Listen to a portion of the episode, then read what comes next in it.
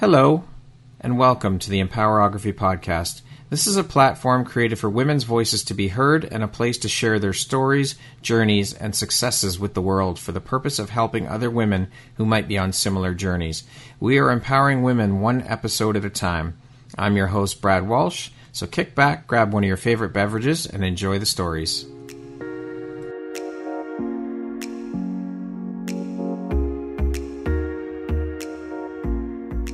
If you're looking for jewelry that makes an impact on your self care routine and your style, Empowerography would love to offer you a discount code to one of our exclusive partners, Quartz and Canary Jewelry and Wellness Company. Please use code EMPOWER15 to receive 15% off upon checkout at www.quartzandcanary.com. Quartz and Canary is truly the place where spirituality meets style. Hello there, Brad Walsh here, your host of the Empowerography podcast. Today, my guest is Margot Sage. She is the owner and founder of Margot Sage Health and Wellness and an international best-selling author. How you doing today, Margot? I'm great, Brad. How are you today? I'm doing very well. Thank you so much for taking the time to be here today and share a bit about your story and your journey. And I appreciate you, and I'm honored and happy to have this opportunity to sit down and speak with you and have you as a member of the Empowerography community. I appreciate you. So thank you. Well, you're very welcome. I appreciate you and all that you're doing to empower women. It's it's absolutely wonderful. So thank you. So let's jump right in. Margot, as I mentioned, you're the owner and founder of Margot Sage Health and Wellness. You are certified mindful meditation coach certified hatha and restorative and kids yoga instructor, an author of an international best-selling book, and last but certainly not least, your mother. That is one hell of a lot of hats you wear. Working in the world of mindfulness, wellness, how important is prioritization and organization to you in your daily routine, and how do you stay on top of things? Well, yeah, it is a lot of hats. And for me, it's the business I run is mindfulness and meditation. So it's really just trying to even start my day being mindful, starting with a meditation or starting, you know, with before I even open my eyes, having a moment of gratitude to think of all the incredible things I do have and not have physically, I mean, just all of the things that are in my life that are just so gratifying and picture my day as I move ahead as a day of success and not of failures, and be prepared to just walk into my day with a positive attitude. That's the big part of it right there is positive attitude. Yes, absolutely. So, I want to start off by speaking a little bit about your book called Ordinary Miracles. Now, I know through previous conversation with you that you and I had that this book was born out of or inspired by your own personal loss or tragedy.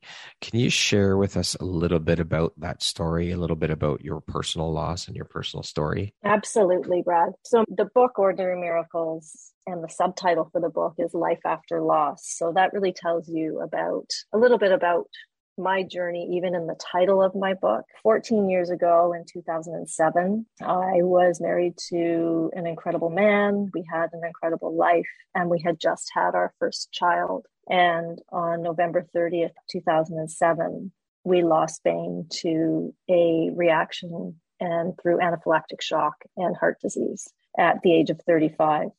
So, our life as we saw it and as I saw it, changed within an hour. You know, an hour that I'll never get back, the life that we'll never get back. So my journey and my book come through that personal loss and the incredible grief and tragedy and trauma that I went through, Bane's family went through, our friends went through, through the loss of someone so young, such an incredible man with such a huge life in front of him, and my journey of loss, and how I went from a place of darkness as I really lost a big part of who I was when we lost Bane as a single mom suddenly to a small child, a baby.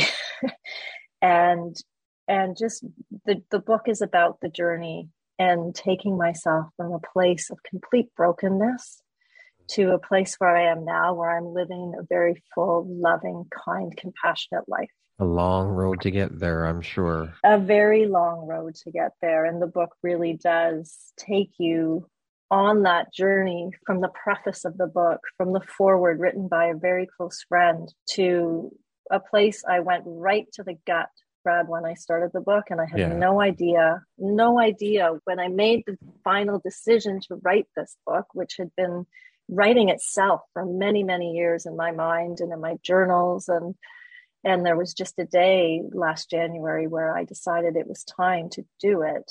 Yeah. And it was, you know, it was taken from years of experience and movement through the horrible pain and tragedy and grief that you go through to the ebbs and flows of that coming back and not expecting it and then trying to move forward with your life and remember how important we are when we lose somebody or we lose something or we lose a piece of ourselves and tr- trying to get back to that place of love and kindness so the book really reflects on a lot of those things So, how long did it take to write this book? And I mean, how cathartic was that whole process for you? I mean, you had to relive that journey. So, I can only imagine how hard that must have been, but probably healing at the same time. Yes, absolutely. It was both. When I made the decision to write the book last January, uh, I went through, I remembered that I had a journal. Well, I knew I had my journal. I remembered where I'd stashed my journal and made the decision to sit down. And I had promised myself I would only read the first and the last entry. But of course, that never works out. And I sat for hours and hours. And the first entry in that book was written two weeks after I'd lost my husband. And I read through those pages of the book, and my son and my husband, Mike, were in the house and they were like, Are you okay?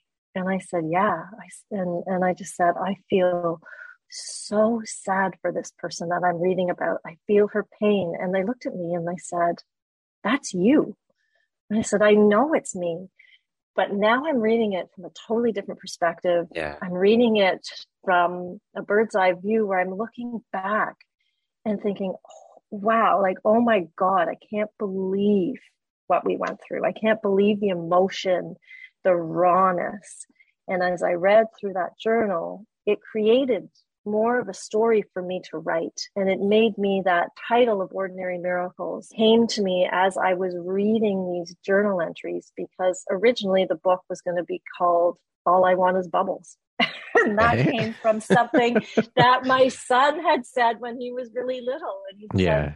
Mommy, Mommy, bubbles. And I looked at a girlfriend and I said, Oh my God, all I want is bubbles. Like, why am I dealing with all this? Yeah. But through the process of reading these journal entries and reliving what we went through, I realized that it was the ordinary miracles in life the sunrises, the first star we see at night that Wilkin and I used to wish on when we'd go for our walks, and all those little things that really helped me move forward and then took me to a place that, and I know you and I talked about this in depth before Yeah. when, when we spoke, was the other total element of the ordinary miracles. And those are the ones that we don't all see, and those are the ones that kind of come up, and you're like, wow how did that happen or where did that come from? Yeah. and that's where my spirituality really grew was through those experiences. And some of them i'd remembered and some of them i forgot. So reading through the journals really helped me write the story. And the last journal entry in that book and i stopped writing in 2012 was when i met my new husband and, and started my new life and opened the door into the second chapter of my life and on this earth Yeah. and it was just such an interesting perspective for me because I didn't realize until I went back to that journal 12 years later that that's really where it took me from. So it really helped me write the book and it helped me write the book quickly, I must say. Some people are like, how? I Yeah. started writing in January, the end of January 2021, so last January. And I remember writing the ending of my book, which I never, I had 10 different endings. I was thinking, how am I going to end this book? And it came to me just as I was sitting there in my window bench in my house with the sun coming in onto my computer. And it was on May 24th. It was at 5:32 in the afternoon. And I wrote the ending of my book four months later. And people are like, you know, and and that was me writing it. Obviously, Yeah. there was the whole editing process and Yeah. working with my publisher, but it was a fairly quick write, but it was emotional. And and I, I say it was quick, but there were days where I would be writing and they would be heavy, heavy days. And I Oh, would have to take I would take time You yeah. know, I may need two or three or four days between writing because I needed to process what was you know, the emotions that I thought I had dealt with yeah. Or even some of the some of the little things that would come up again. And so you know but then when i got further into the book and i got to the rebirth i would say of myself and the love and kindness and compassion that i had for myself became much easier to write. And the days were very bright and you know i could get through tons of words. I'd be like oh i wrote you know 10,000 words today because yeah. i was so inspired by the journey That's incredible. so, yeah, it was, and it was incredibly cathartic. And, and so, when was the book released, Margot? The book was released on November 22nd. Okay, so it's and very, very new still. Okay. It's very new still. Yes. Yes. So and it became an international bestseller in that book uh, in that first wow. few days. Amazing. Thank you. Congratulations, of course this book isn't just specifically focused on dealing with the loss of a spouse or partner. I mean, yes, it's your story, but it's loss overall. I mean, if you could impart or share one piece of wisdom to help people deal with or start their healing journey after loss, what is that one piece that you would share to help people start their healing journey? The one piece that I would share, and, I, and as you mentioned, it's not just a physical loss. It can be, you know, the book is really written for anyone who's dealing with loss, and we all do. So it can yeah. be the loss of a physical person, a relationship, a job, the loss of self. So, I mean, my biggest thing is just for people to be kind to themselves and compassionate. And if you're dealing with grief, you need to allow yourself to feel it and not push it away. Because if we push it away and we hide it and we send it to that place deep down inside where we think it's never going to come back up, it always will. So we need to really deal with it head on, but in a kind and compassionate way, giving ourselves space and giving ourselves, you know, the love that we need to grow and to move through it. But don't hide it and push it away because you don't want it to come back 10 years later with a vengeance. You want to try and heal through it. So that would be my biggest advice in any kind of loss, any kind of grief we're dealing with. I was going to say, if you bury that and it, like you said, it'll come back with it, it'll come back tenfold on you. And then it's just that much more to deal with. Yeah, absolutely. And I think that's, you know, we see that I think I see that with a lot of people, and I saw it with myself in some ways. So I think writing the book and realizing that there were some things that I really just wasn't ready to face when I yeah. was 37 years old. But at 51, when I started writing the book, and now 52, I was like, yeah, you know, what I've matured or I've grown, I guess, yeah. from my experiences. And now it's time to face these things that I guess I was too afraid to. So there is words in my book about from fear to fearless. And I feel that I, I carried a lot of fear for many years. And I think we all do. And I wouldn't say I'm entirely fearless, but I've certainly overcome a lot of my fears. Do you have plans to write another book? And if so, do you have subject matter in mind? I think it becomes a little bit contagious once you do it, to be honest. it's such an incredible feeling and accomplishment to see that final product of writing a book. But even before I finished and got that book in my hand, I knew that there was another book in me. And even my editor that I worked with, and I absolutely love my publishing company and I love my editor and I still speak to them regularly, was like, when you write your next book, and I think it would be an extension to the health and wellness and the growth and the personal journey and the unique personal journeys that we're all traveling on and just trying to help people through mindfulness and meditation and compassion move forward. Yeah. There's also a story that I write about in my book about Wilkin, my son, when he was four years old. And he and I, from that story, have come up with the idea to write a children's book series and co-author it together. Oh, that's amazing. So, so we've started, you know, just kind of figuring out what what the series we know what the story is about so how yeah. are we going to move it through the series and then we you know finding someone to do all the you know the illustrations yeah. for the book and that type of thing but there's definitely a plan to move okay. forward with something. It's just I got I, I need to kind of work through this one first and, yeah, and see well, where it goes. I was going to say you're only a, a few months in, yeah, for sure. Yeah, so that's understandable. Margot, how did you get yourself through that first year or so? I mean, who did you have to lean on for support and help? You were left with an infant child and had to get, you had to, you had no choice to get up every day and still be a mom for him.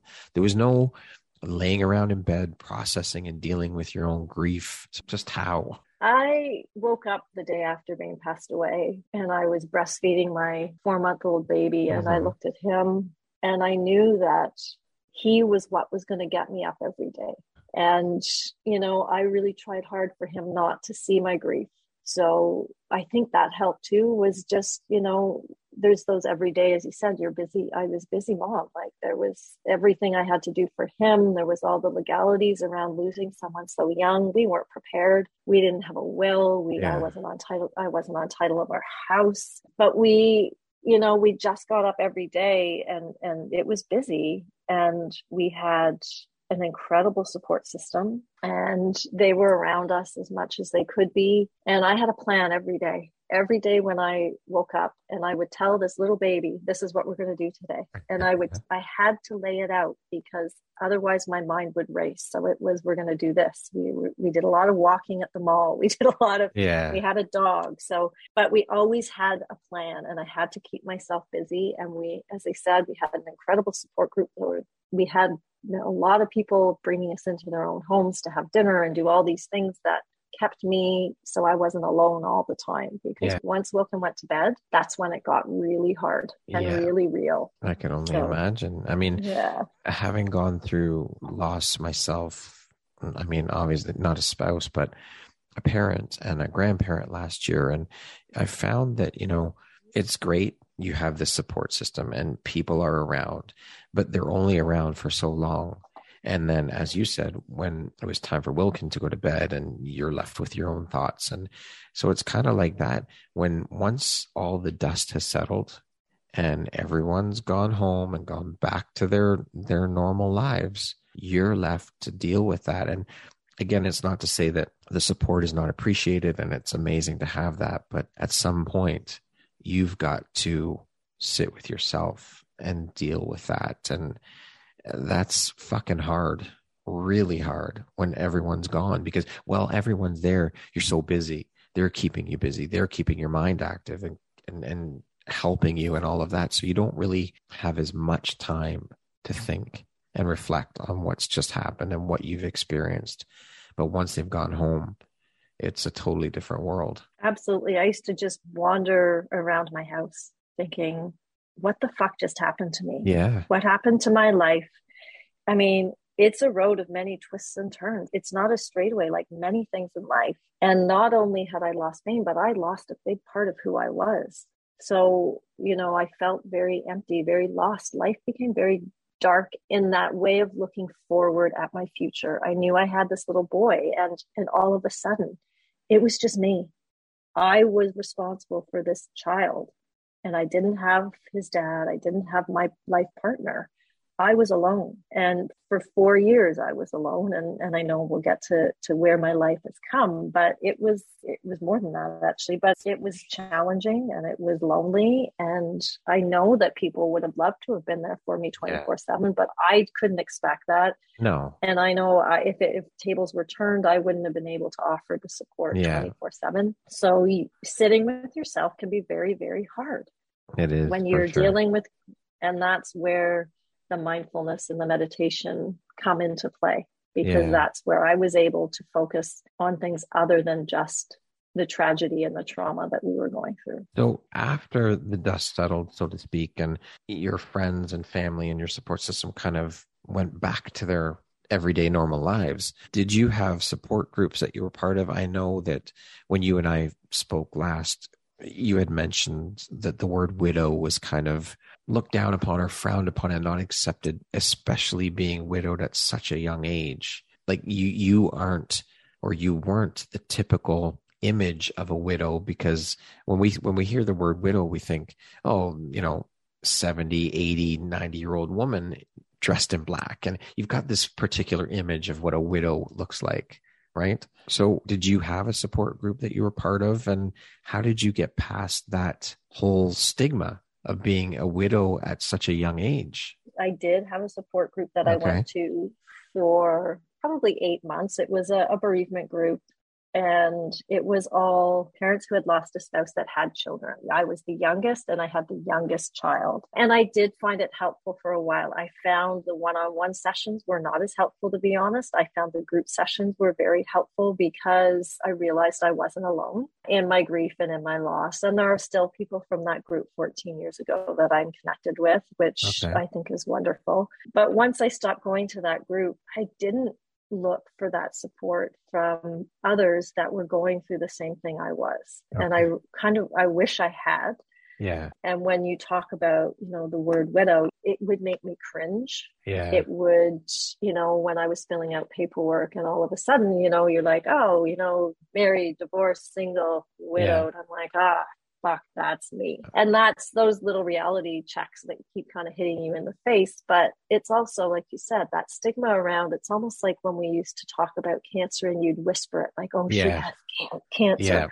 Yeah. or the whole stigma around mental health, which is a huge part of grief and a huge part of loss. It's all all one. We're always dealing with trying to be gentle with our mental fragility. And I think that the part of the widow for me was maybe maybe it was me and not everyone feels that way but it was just like i don't want to be a fucking widow I didn't yeah. ask for this. Yeah. I didn't ask for this change in title in my life. And I know it was very challenging for some people to see me or communicate with me because they didn't know what to say. And I yeah. get that. But there were times when I'd be like walking through the grocery store and I knew someone saw me and I could tell they were uncomfortable and they kind of like did the, oh, look, there's this soup aisle. And off they went. And I thought, you know, I'm still me. Yeah. I'm still here. I'm still Margot yeah, like I had Wilkin, like that was a great distraction. Like talk to me about him. And that was easy when he was with me. And then very right. rarely was he not. But if yeah. I was alone,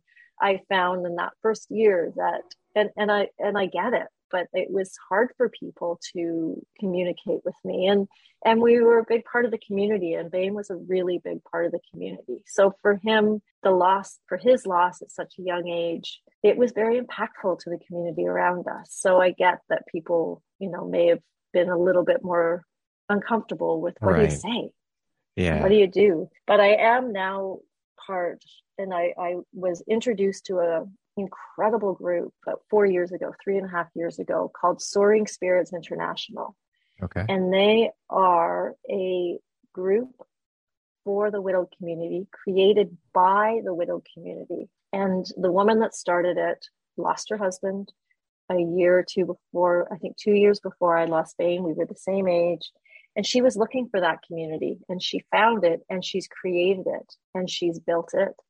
And so I've become a part of that community and have started speaking at their annual conference, teaching restorative yoga to the people that have lost. And now I feel it still helps me. I still find it as part of my healing journey, but it also is very empowering and makes me feel that I'm doing my life's work when I have the opportunity to teach a group restorative class and then get that message after saying, oh my God, I, you know, it was so helpful just to be a part of it and to being a part of the change, the positive change in their lives that they're yeah. seeing. So I, you know, it was years later that I realized that this group existed. I wish I knew about it, but now I can guide people towards it if they have lost recently or or even 5 years ago and are still yeah. looking for that community because I found it many years later and my life is very different now. I was just going to say you didn't find yeah. it till later on. So yeah, yeah, yeah. Beautiful. So how was it then for you raising your son on your own before you remarried? And at what age did you tell him about his father and what had happened? And how did you tell him? I mean, I can't imagine how incredibly tough that conversation must have been for you, for both of you. Yeah, no, absolutely. So, so Wilkin was four months old when his yeah. father passed away. And as I said before, like when he was little, those days were hard and they were long. And, and but we had a huge support group, and that made a big difference for me. And he always, you know, as a as a child, as he started to grow up, he knew that we were a team. It was the two of us. We yeah. were always the dynamic duo, and we we did everything together. And I made a promise to the universe, and I made a promise to Bain when he passed away, you know, a few days after his passing, that I would give our child the best life I could possibly give him. And that I would, you know, give him, you know, I would live through a life of and a lens of kindness and compassion and make sure that, you know, we we were okay, that we were going to be okay. And we are incredible. But it was trying to convince myself that I could do that on my own. And Wilkin always knew, you know, I mean, as a young child, we were the dynamic duo, but, you know, he had friends that maybe were divorced and they would have a Thursday night with their dad or they had shared custody or they'd have a weekend or a vacation with right. their dad. Well, that that wasn't happening in his world and and you know things would you know come around where they'd be in school as a little boy in kindergarten talking about dads and families yeah. and he would you know i think he would kind of he was really good about it actually but he would draw photos and he would draw pictures of he and I and our dog and and just never really questioned it but knew you know that there was a difference between what his world looked like and what their world looked like and that that world you know now in this day and age there are so many different family dynamics that I don't sure. know that kids question it quite as much as maybe we did when we were kids. Right. But there was a day I remember when he was about three and a half years old, and we were up at our cottage and we were out for a walk with our dog. And there's this old, really cool barn right by our cottage. So I said, Yeah, let's go over and check it out. And we were just there. This was one of our ordinary miracle days, actually. We were sitting uh-huh. on a stump near the old barn, and a butterfly, a monarch butterfly, came flying by, just was kind of circling us. And out of nowhere, he said, Is daddy in heaven? Wow. And I'm not a religious person, right. but I have very, very strong spiritual beliefs. But the mm-hmm. easiest thing for him to picture in his little mind was that, yes, that's where he is. Yeah. So I, you know, I just said, yes, well, you know, Daddy Bain is in heaven and he's always looking down on us. And we are so lucky because we have the most incredible guardian angel looking out for us. And we still look at that. Like it's still that we have this guardian angel that is, and, and when I look at the things that have happened over the last 14 years, he is a guardian angel because yeah. I've gotten where I've gotten from my own courage and my own resilience, but I also feel that there's always that little hand that's holding me up. Yeah. Or if people read my book and listen to the soundtrack that comes with my book, he is my bridge over troubled water. Yeah. You mentioned the the soundtrack. Can you just speak briefly about that? How that ties yes. in with the book and how that came to be? Absolutely. I know we didn't we didn't get to that point. That's right. a very important point. Yes.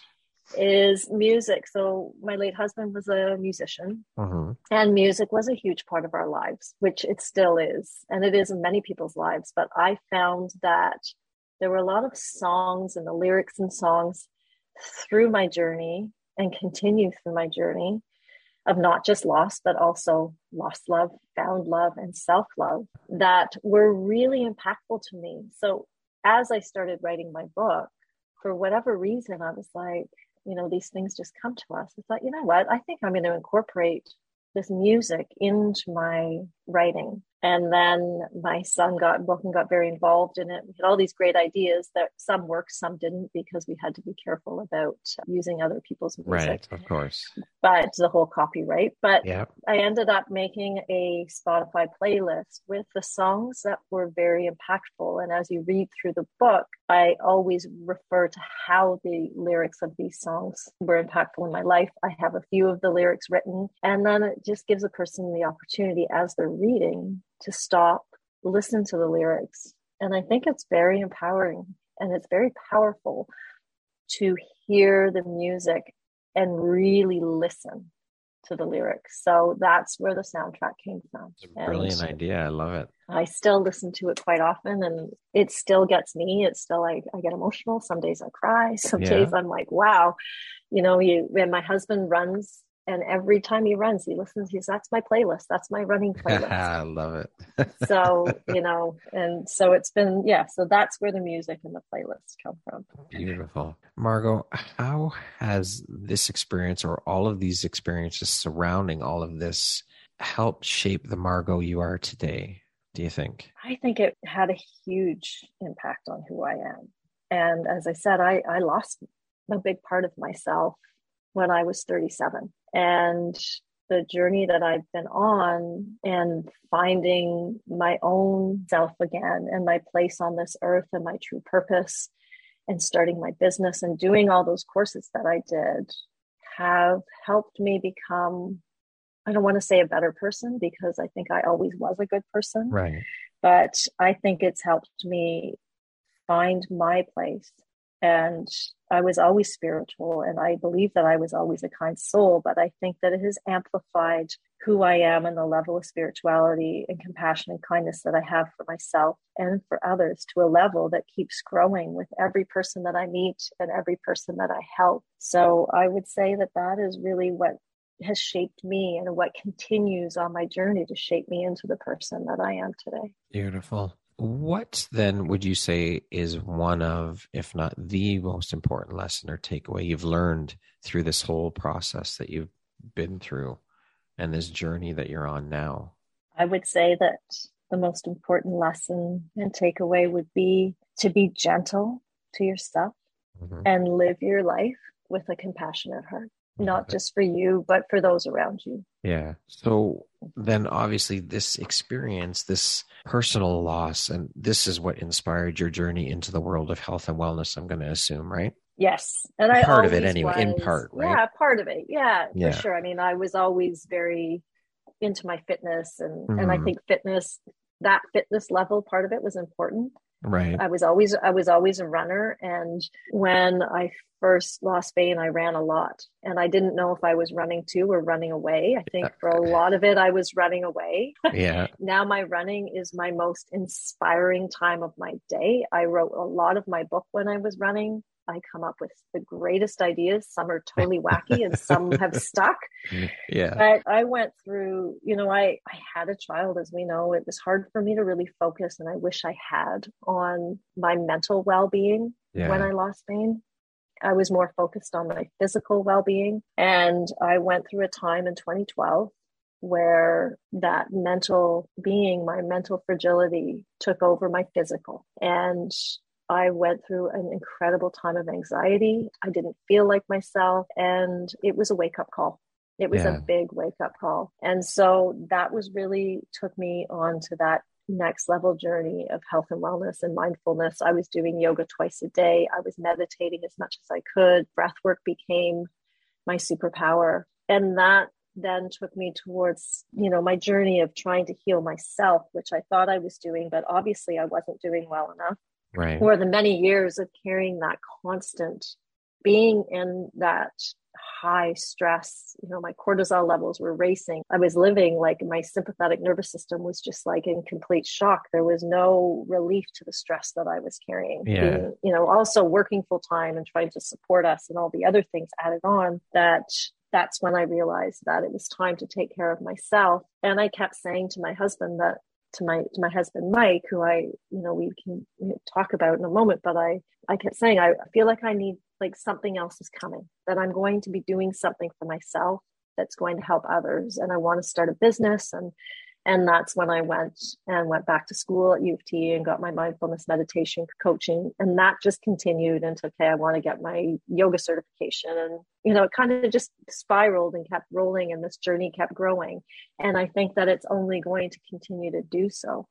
Yeah. So that's where my health and wellness journey definitely came from my own anxieties that, you know, and my own mental fragility that needed to be taken care of for I was afraid of what might happen to me physically. So, how long ago then did you start Margot Sage Health and Wellness? I started very quietly in, in 2019. And then when our world got turned upside down with COVID, I worked in the travel industry and I still do. So, on top of all the things that we talked about that I do, yeah. I also have a, a full time job that's very crazy right now with COVID. Yeah. And so our industry just, as we all know, like many industries, but the travel industry just got shut down. And I had been given this pause that we all were given. And I thought, you know what, this is the opportunity for me to build my brand, to get my business going. So that's what I did. I took that opportunity and that pause in life from COVID and Margot Sage Health and Wellness was really born at that point where I did my, you know, learned how to do my own website and yeah. not without pulling out a lot of hair and a lot of stressful nights on how do I do that? But spent the time doing a lot of teaching, a lot of yoga. And it was wonderful because I had the opportunity to become a part, as I said, of Soaring Spirits and do some more coaching and, and teaching. And I was teaching in our own industry. People were calling and asking me to do virtual meditations at conferences and meetings. So the business grew from there.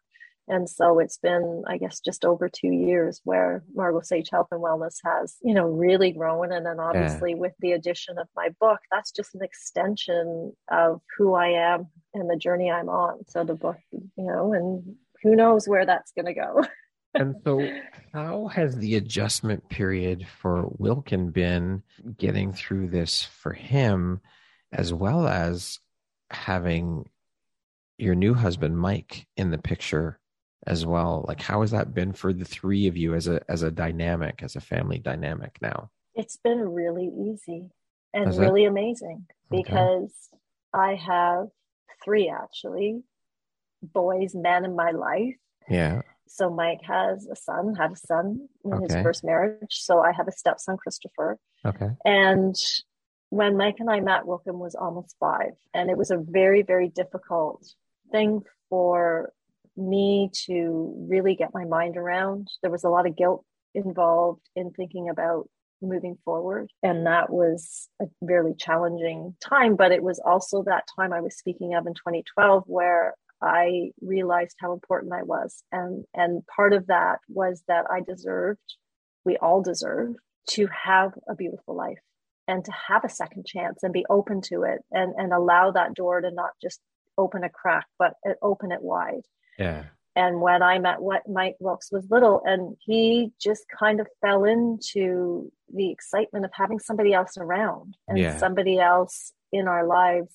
And Mike is you know, Brad, I'm so lucky because yeah. there are some people in this world that may never find true love. I have been in love and have been loved by two men, and I could never imagine that, you know, how lucky a person could be to, to experience that twice in a lifetime. Not that I asked to lose Bain, but no. that I was open to opening that door to allowing my heart to have the capacity to love somebody else and still love me. So with Wilkin, he knew that he knew of his dad, obviously, yeah. and he's so much like his dad. And he and we talked about Bain all the time, and we had photos. I had a massive painting of Bain in my house for years.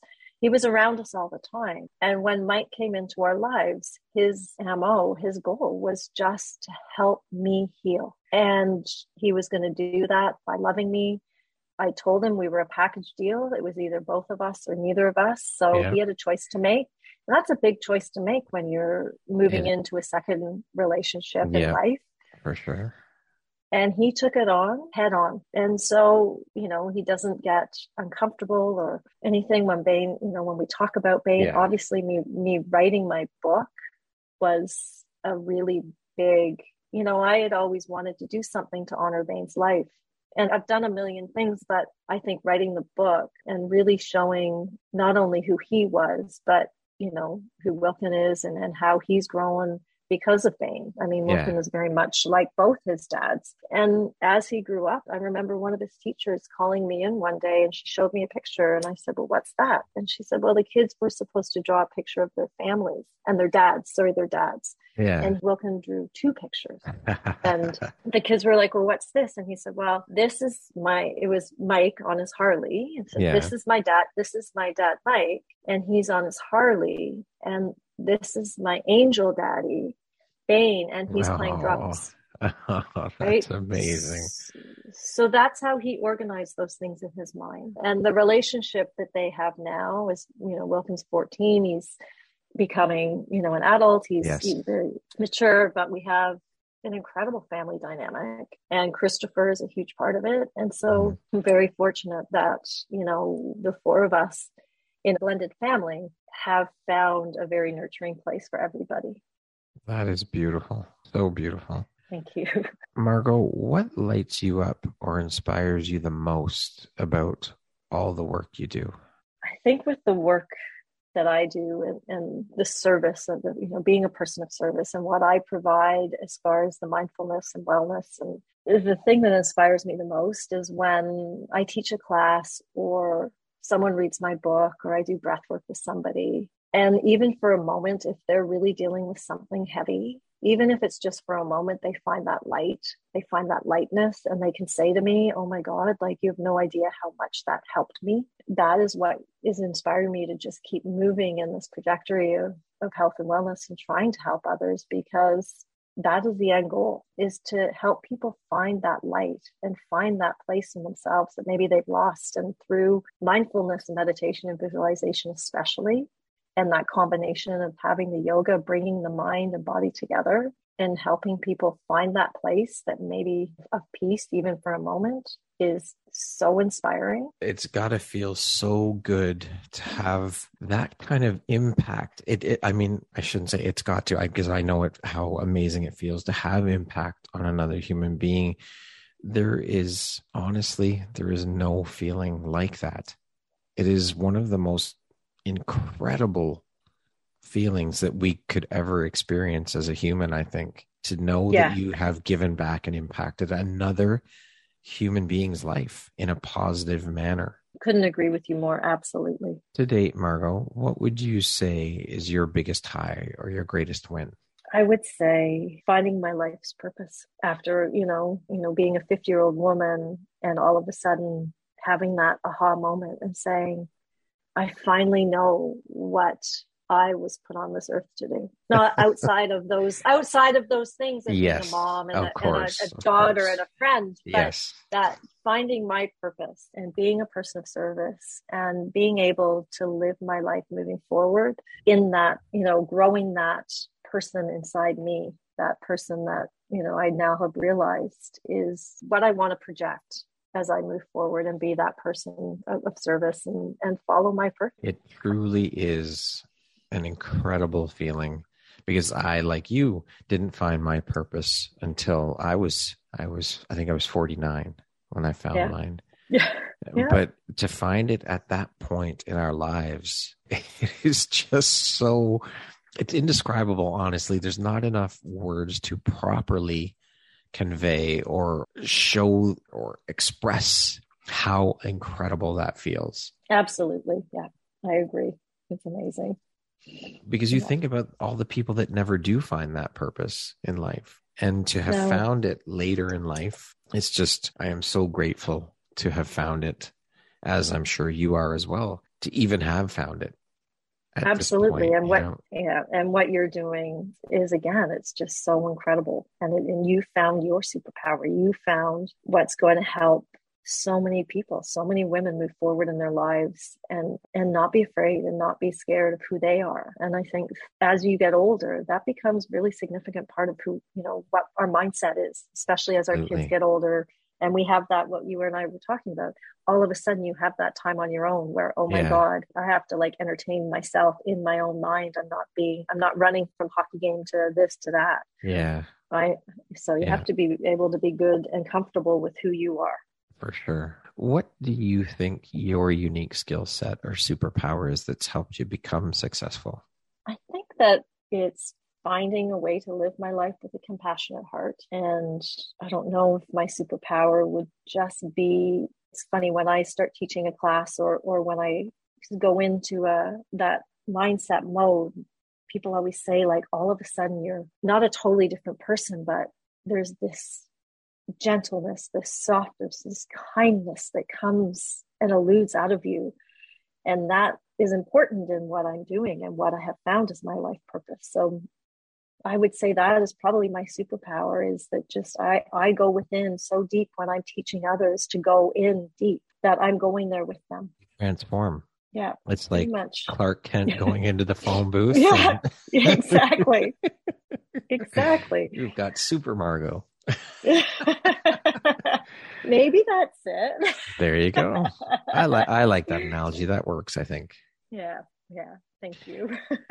Speaking of success, Margot, how do you define that word? What does the word success mean to you? I think it goes right back to what we were talking about is for me success is seeing what I'm doing my life's purpose, helping others. It's not a monetary thing. It, it's all the little wins along the way. It's having people tell me, you know, that if I teach a thousand people and, and one person feels that light or feels that peace, I've won. That's success to me. What would you say is one of the most important things you've learned in your life? And what was your life like before you learned that? And what was your life like after you learned it?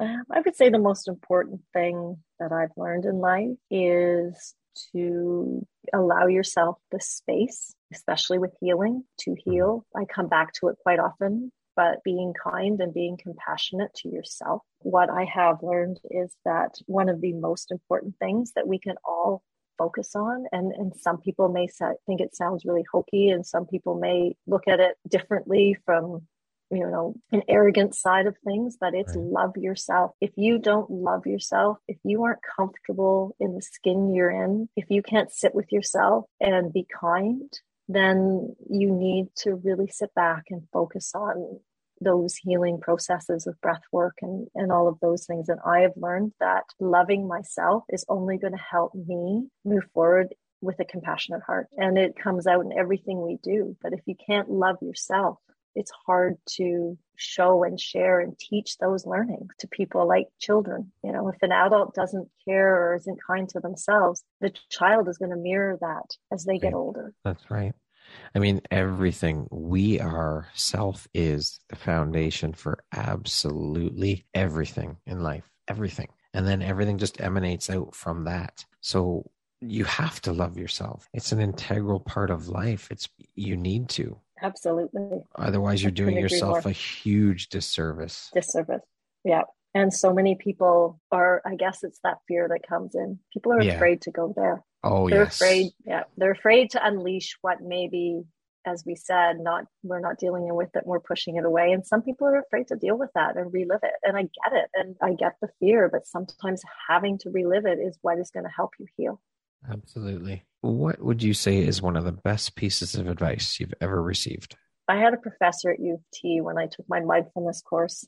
And I remember sitting there one day and she said something, and it has been one of those moments in my life where it again was very powerful. And she said, brokenness is a beautiful, important treasure, and that we need to put our suffering back into the world as peace, love, and kindness. And I just thought, that is brilliant. That is going to be my MO.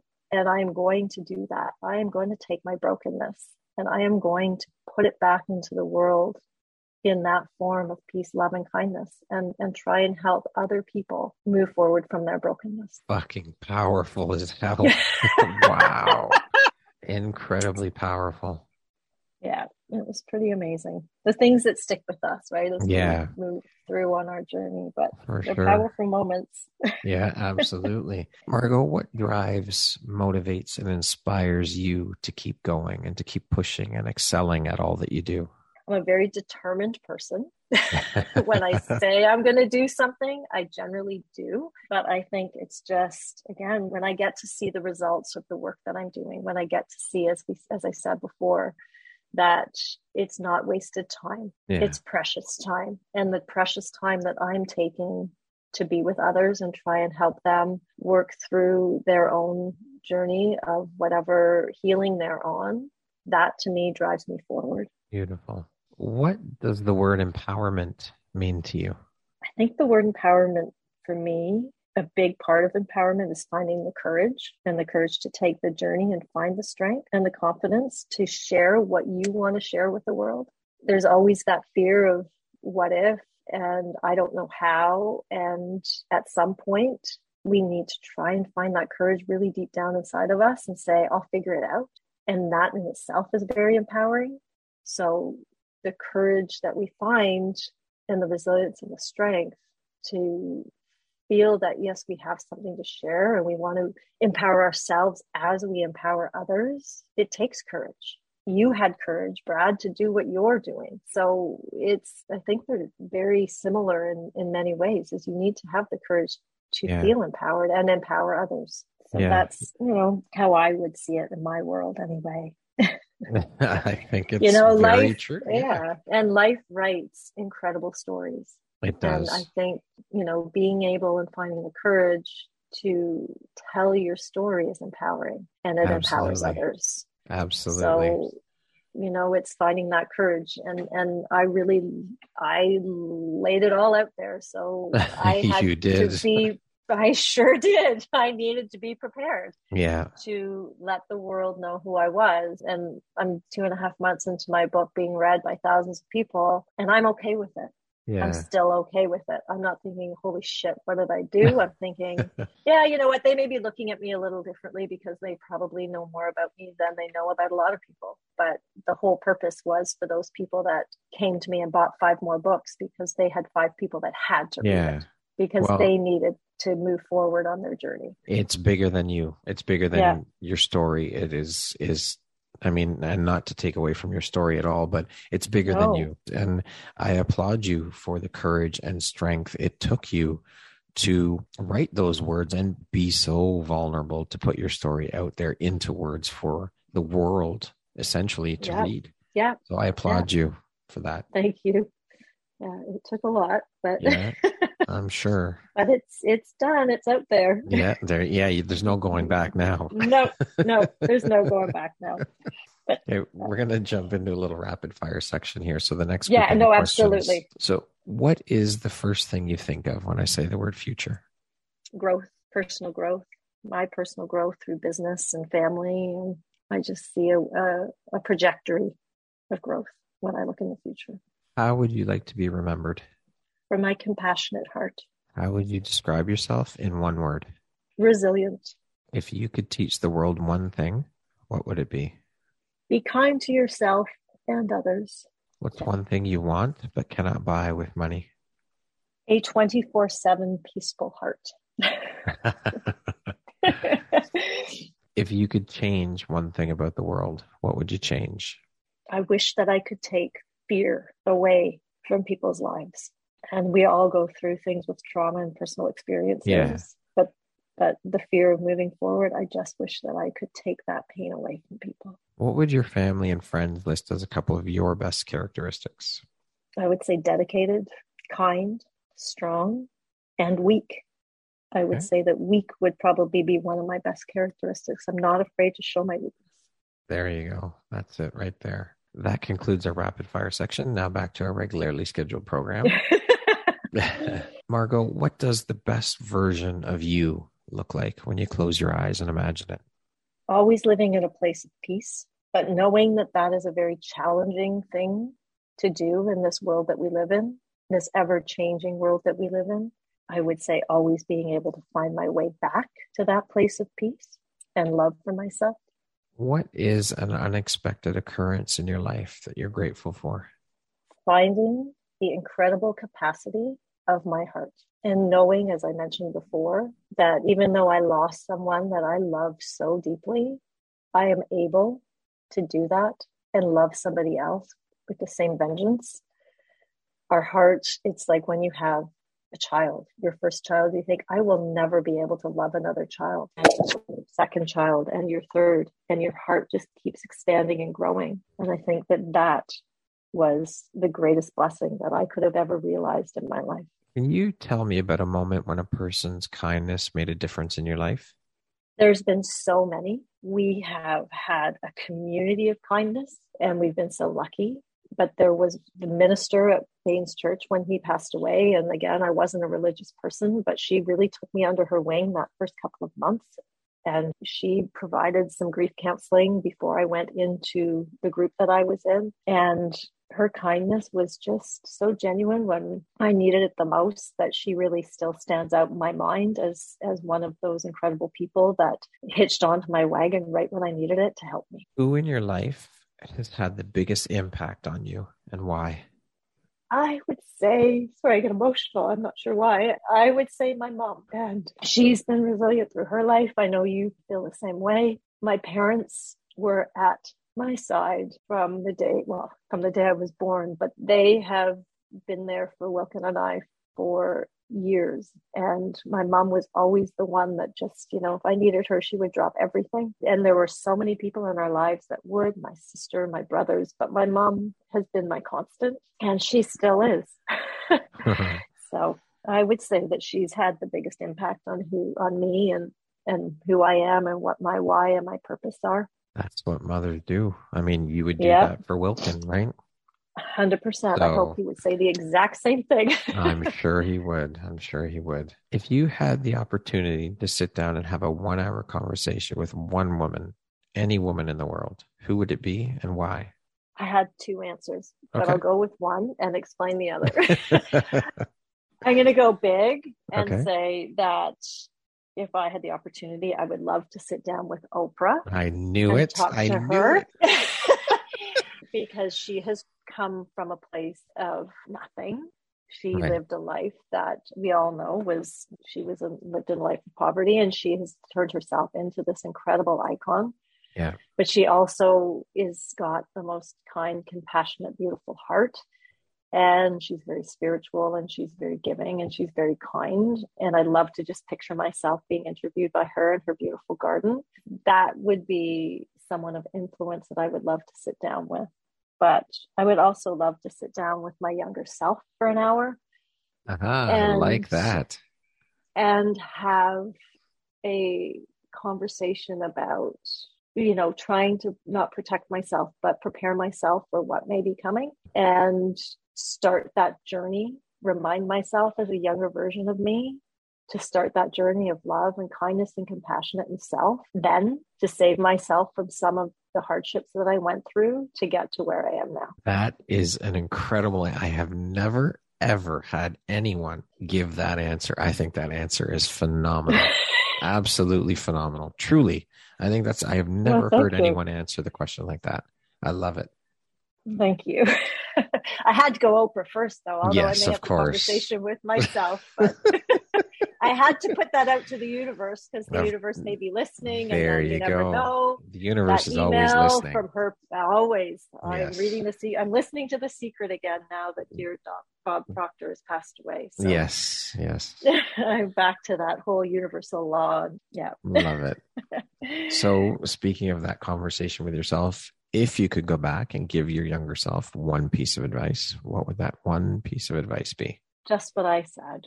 It mm. would be, you know, that being kind to myself. I was offered an opportunity from a friend's mom who's still an incredible friend to me and a mom and my best friend to teach me how to meditate and i was too busy and if i look back on that now i kick myself every time because that would have provided me with the tools that i needed some of the tools in my toolbox that i would have yeah. needed to move forward at a younger, you know, at a, an earlier part of my grief. And I, I look back now and wish that I had just taken her up on it and not pushed it off as I don't have time for this. Lastly, Margot, oh. if you were to deliver your last 30 second speech to the world, what would that last 30 seconds sound like? What would you say to your people, your community, your tribe? What words of wisdom would you impart? I could probably talk for 30 hours instead of 30 seconds. But if I had 30 seconds, it would be be kind and compassionate to yourself and others. Be gentle to yourself on the days that are heavy. Celebrate the days when you feel fully alive. Don't take away someone else's superpower. Don't dim their light and don't hurt them. Spend your life lifting people up and brightening their light. There are a lot of people navigating their lives through a lot of challenges. And if we could give that light back into the world and as a brightness and not dim the lights of others and dim ourselves, then I think that we would be able to accomplish anything. Beautifully said, Margot. Thank you so very much for taking the time to be here today and share a bit about your story and your journey and your struggles. Thank you for being so vulnerable and sharing you are a truly beautiful soul, human woman. This has been such an incredible conversation. I've thoroughly enjoyed every minute of it. And I appreciate you. I appreciate you taking the time. And I am so honored and happy to have you as a member of the Empowerography community. And I applaud you for your strength and courage and resilience. You are truly an amazing woman. Oh, Brad, thank you so much. I can't thank you and, and say I'm so honored to have been able to have this time with you and to be a part of that community that you are continuing and will continue to grow. I think it's unbelievable. So thank, thank you. you. Appreciate that. Once again, my name is Brad Walsh, host of your Empowerography podcast. Today, my guest has been Margot Sage. She is the owner and founder of Margot Sage Health and Wellness and also an international best-selling author. Thank you so much, Margot. I hope you have an amazing rest of the day. Thank you. You too, Brad.